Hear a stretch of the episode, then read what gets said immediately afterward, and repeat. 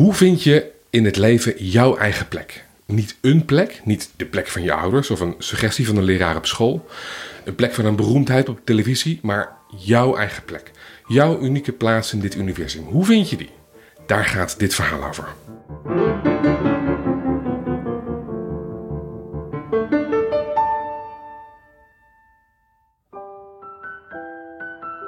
Joke Goudswaard, welkom. Heb jij jouw plek gevonden? Zeker. Ja? Zeker. En wat is jouw plek? Mijn plek is heel dicht bij de dood. Daar, dat is de plek waar ik thuis ben, waar ik van hou en waar ik vandaan kom en waar ik ook weer naar terugkeer. Daar gaan we straks eh, uitgebreid verder over praten. Eerst ga jij een sprookje voorlezen. En dat heet De jongen die zijn naam moest dienen. Veel plezier. Dankjewel. Je moet je voorstellen, hij lag in zijn tipi, in zijn bed, op zijn slaapmat. En hij wist, hij wist gewoon, als hij op zou staan de volgende morgen, dat er iets heel bijzonders zou gebeuren. Alle jongens in de stam van zo'n 12, 13 zouden mee mogen op bisonjacht.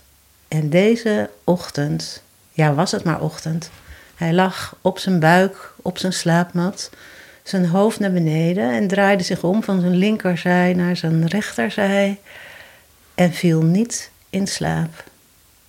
Ik weet niet of je dat gevoel kent, van heen en weer draaien en al maar denken, bijna. Voor hem was het zo.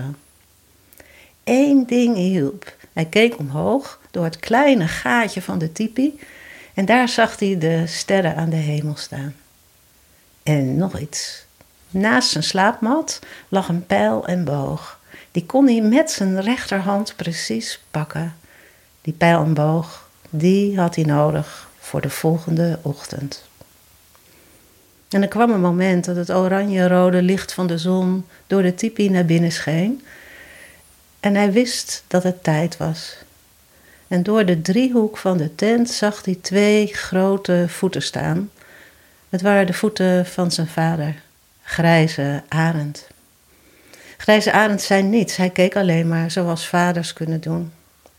En jongen, jongen sprong op, kroop de tipi uit en ging achter zijn vader staan, net zo rechtop als hij en bijna in dezelfde voetstappen. En uit zijn ooghoek zag hij zijn moeder staan, zij die langs de hemel loopt. Die stopte hem nog gauw een maiskoek toe. En haar ogen zeiden: Jongen, doe maar, je kan het. En even verderop op de vlakte zag hij zijn vriendje Sneeuw staan.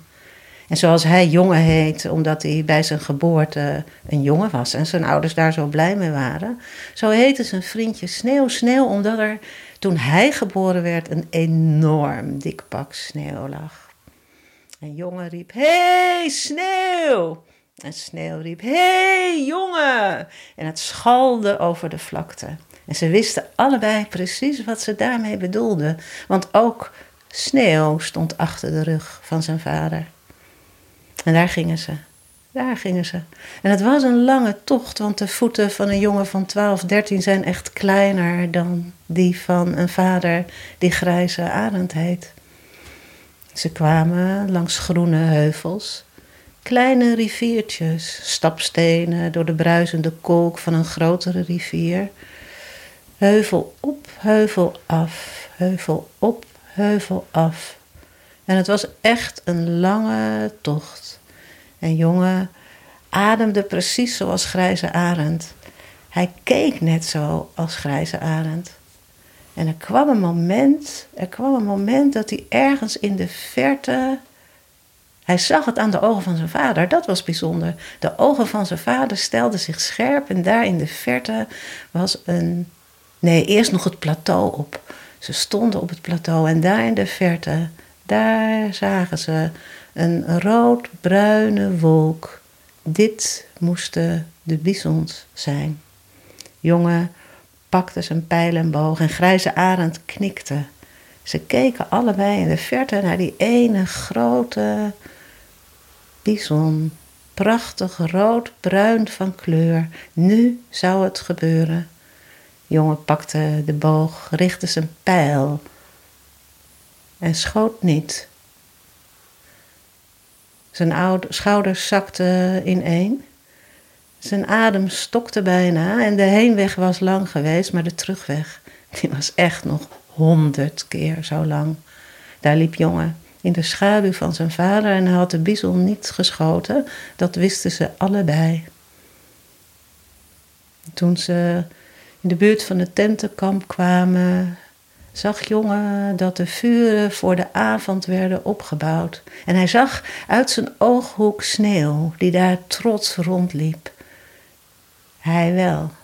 Hij dook zijn tipi in, kop naar beneden en wilde het liefste onder de aarde verdwijnen. Nog heel even had hij zijn moeder gezien. Ach jongen, zeiden haar ogen. Hij hoorde hoe de vuren werden opgebouwd, hoe de mensen zich verzamelden. En het enige wat hij wilde was verdwijnen en nooit meer terugkomen. Tot het moment zich herhaalde. Weer zag hij in die driehoek van zijn tipi de grote voeten van zijn vader staan. Grijze arend. Zonder iets te zeggen zoals vaders doen, wist jongen, ik kom. Hij stond op. En daar, daar om het hele grote vuur zat de hele stam verzameld. Jongens, zonen naast vaders. En daar, daar stond de vader van Sneeuw op en sprak. Ja, ja, ja, ja. Elke stam, elke stam heeft jagers nodig. Mijn zoon Sneeuw heeft vandaag een bison geschoten. En hij zal van nu af aan bisondoder heten. Er was gerumoer in de stam. En de mensen knikten enthousiast en balden hun vuisten. Ik weet niet of ze een lied zongen, maar hoe dan ook, er kwam een moment dat Grijze Arend opstond. Jongen voelde de beweging van zijn benen en hij sprak terwijl hij de stam rondkeek, de hele kring langs. Ja, elke stam, elke stam heeft jagers nodig. We hebben het vlees nodig van de bison. is precies zoveel als we nodig hebben. Niet meer dan dat. Dan danken we de dieren dat ze hun leven hebben gegeven. Mijn zoon jongen. Ja, hij had oog voor, voor de bison. En hij had oog, de ogen van zijn hart. Achter de bison die hij zag. En hij pakte de pijl en boog en wilde schieten. En hij schoot niet, want daar in de flank van de moeder, daar stond een klein bisonkalf. Zeker, zeker elke stam heeft jagers nodig. Maar elke stam heeft ook genezers nodig. Mijn zoon jongen zal vanaf nu Bison broeder heten.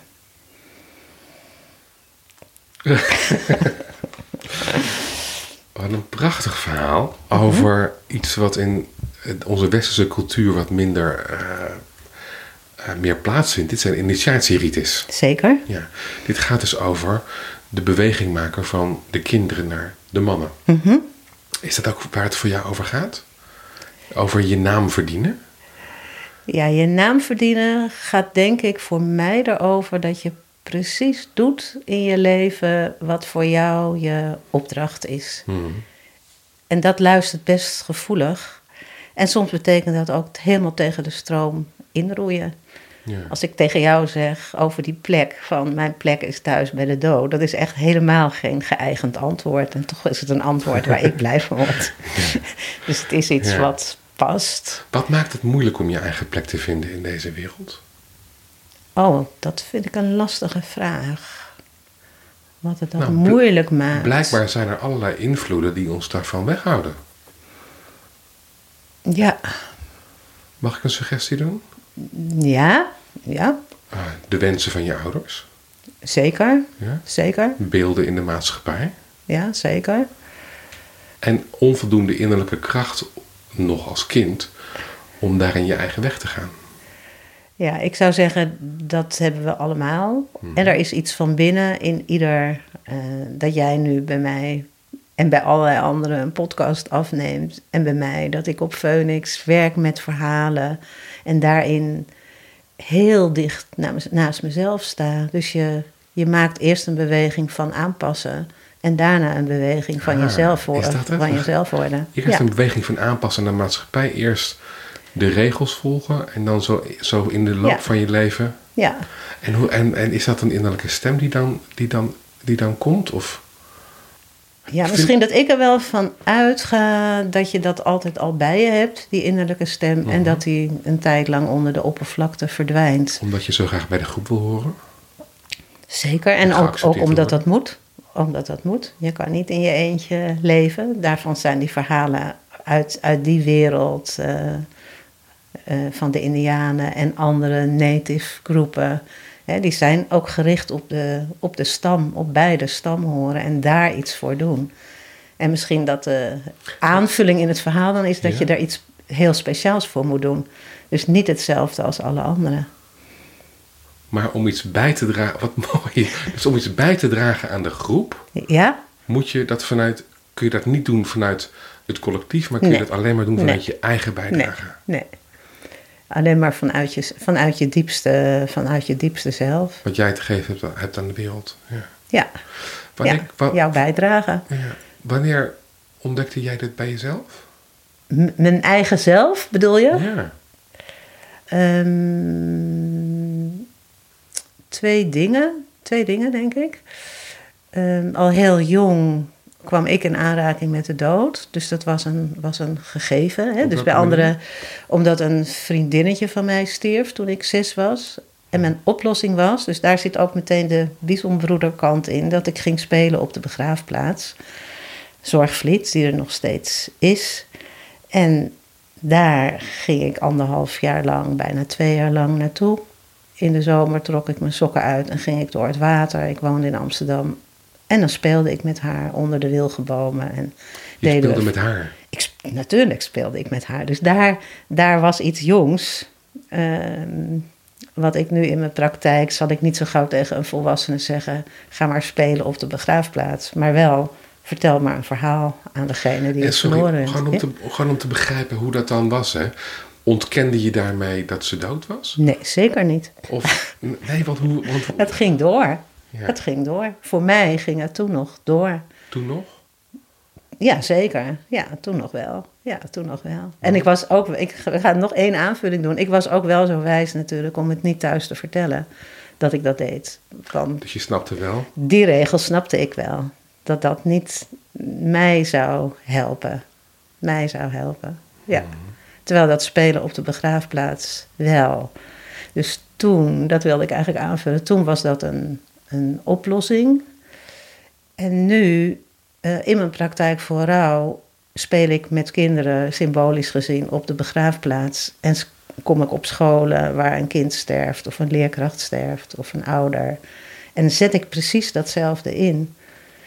Dus, Dus wat- jouw, jouw ja. bisonbroeder, die ontstond eigenlijk, of die, daar, daar maakte je voor het eerst contact mee als zesjarige. Van binnen, hè? Niet, niet, met dat, niet met dat verhaal natuurlijk. Nee, dat heb ik later gelezen. Want wanneer kwam dat later dat je in contact kwam met, hé, hey, ik moet, ik sta gewoon dicht bij de dood en ik wil iets met de dood. Ja, later. Later. Ik denk zo na de sociale academie. Dat dus was ik zo 25. halverwege. Zoiets. Dat is nog ja, vrij zoiets. vroeg Ja, om je levensweg te vinden. Er zijn mensen die vinden het pas met 40 of 50. ja, nee, voor mij was dat toen. En de andere oplossing die ik bedacht, die ook echt nog steeds mijn, mijn liefde is, anders zat ik nu hier niet met jou met het hele verhaal. Dat is dat ik als kind drie stuivers kreeg en dan kon ik drie boeken per week halen bij de Apollo boekhandel. er was nog geen bibliotheek, dus achter in de Apollo boekhandel in de Maasstraat in Amsterdam op het hoekje van de Rooseveltlaan. Daar stonden achterin een hele boekenplanken met zwarte boekenbanden met wit krijt erop getekend. En dan kon je een boek uitkiezen en die las ik echt allemaal En drie stuivers per week om te lenen of om te kopen. om te lenen. Oh ja, dus een stuiver voor één boek. Dus dat was een hele. Daar heb ik, was heel goed voedsel. Daar heb ik het op gedaan. Wat heb je daarop gedaan?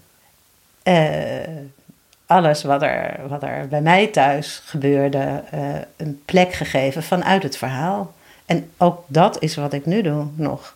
Dus Oh. dat fascineert me dat ik toen in kindertaal eh, mijn eigen ziel wist te redden. En dat dat precies dezelfde taal is die ik nu inzet. eh, als volwassene en als therapeut en als trainer. Ja, want waarom redden verhalen? Wat zeg je? Je zegt dat verhalen redden. Ja. Waarom, ja. waarom helpen verhalen? Dit, dit, dit klinkt alsof verhalen helpen overleven. Eh, Voor mij in ieder geval wel. Ja, zoals voor een ander sport. Hè? Of, of eh, om, de wereld, eh, om de wereld reizen. En hoe werkt dat voor jou, dat verhalen helpen om te overleven? Omdat het een grotere, een grotere ruimte is om in te verdwijnen. Waarin je allerlei broertjes, zusjes hebt in andere omstandigheden. Die Maar ook met meer perspectieven voor eh, zingeving. ook, zeker. En dat gaat natuurlijk allemaal helemaal onbewust. Dat is niet een bewust iets, maar wel via het onbewuste. Ja, ja. Dit verhaal over die jongen die zijn naam moest verdienen, die, eh, die raakte mij zelf ook. Het is niet de eerste keer dat ik hem hoor. Ik volgde met, eh, dan kom ik even met een persoonlijke ontboezeming. Ik volgde een workshop Tantra een aantal maanden geleden. En er was een, nou, er was een groep met, met mannen en een groep met vrouwen. En, en wij gingen naar één kant van de ruimte. En de opdracht was: eh, laat je mannelijkheid zien. En toen had je eh, al die mannen van, laten we zeggen, even heel generaliserend, boven de 50. Die gingen zich gedragen als apen met eh, op de borst slaan en schreeuwen en stampen. En voor mij idioot gedrag. En iedereen onder de, onder de 50 of 45, 50, die had daar een beetje van, wat gebeurt hier? Dit is niet onze vorm. Uiteindelijk gingen die daar allemaal eh, in mee. En ik niet. S'avonds kwam ik ehm, eh, weer bij mijn vriendin. En die zei: eh, Het is je niet gelukt om daarin mee te doen. Dat deed me heel veel pijn. Dat raakte me in mijn kern. En de dag daarna hoorde ik dit verhaal Prachtig. over, over Bisonbroeder. Ja. En toen dacht ik, ja, Ja. maar er zijn dus meerdere vormen van mannelijkheid. Ja, Je zeker. hebt dus een heleboel krijgers nodig. Nou, dat zijn die apen die op hun eh, borst slaan en stampen en geluid maken en schreeuwen. Die heb je nodig. Maar je hebt ook de medicijnman nodig. En de ziener en de leraar. En de, en, en, en dus er zijn gewoon verschillende soorten mannelijkheid. Dat Ja. is wat ik daarin leerde. Ja, mooi. Ja, mooi. Ja. Het is natuurlijk ook echt een heel, hoe heet dat? Een heel belangrijk verhalenperspectief. Dat je precies uit een verhaal oppikt wat voor jou op dat moment eh, het allerdiepste van betekenis is. Ja, en deze raakte toevallig heel erg eh, aan die van mij, omdat het me hielp om eh, nou, ook om mijn eigen plek daarin te erkennen in deze ja, wereld. Ja, ja, ja. Ehm, prachtig verhaal. De jongen die zijn eh, naam verdiende. Dit was de aflevering die over dit sprookje ging. Dankjewel voor het luisteren. In de Sprookjespodcast hoor je elke aflevering een nieuw sprookje van over de hele wereld. Mijn naam is Basti Baroncini en vandaag hoorde je Joke Goudswaard. Joke werkt bij Phoenix opleidingen en heeft veel ervaring op het gebied van therapie, onderwijs en training. Daarnaast schreef ze samen met Wiebe Veenbaas het boek Het Helende Verhaal.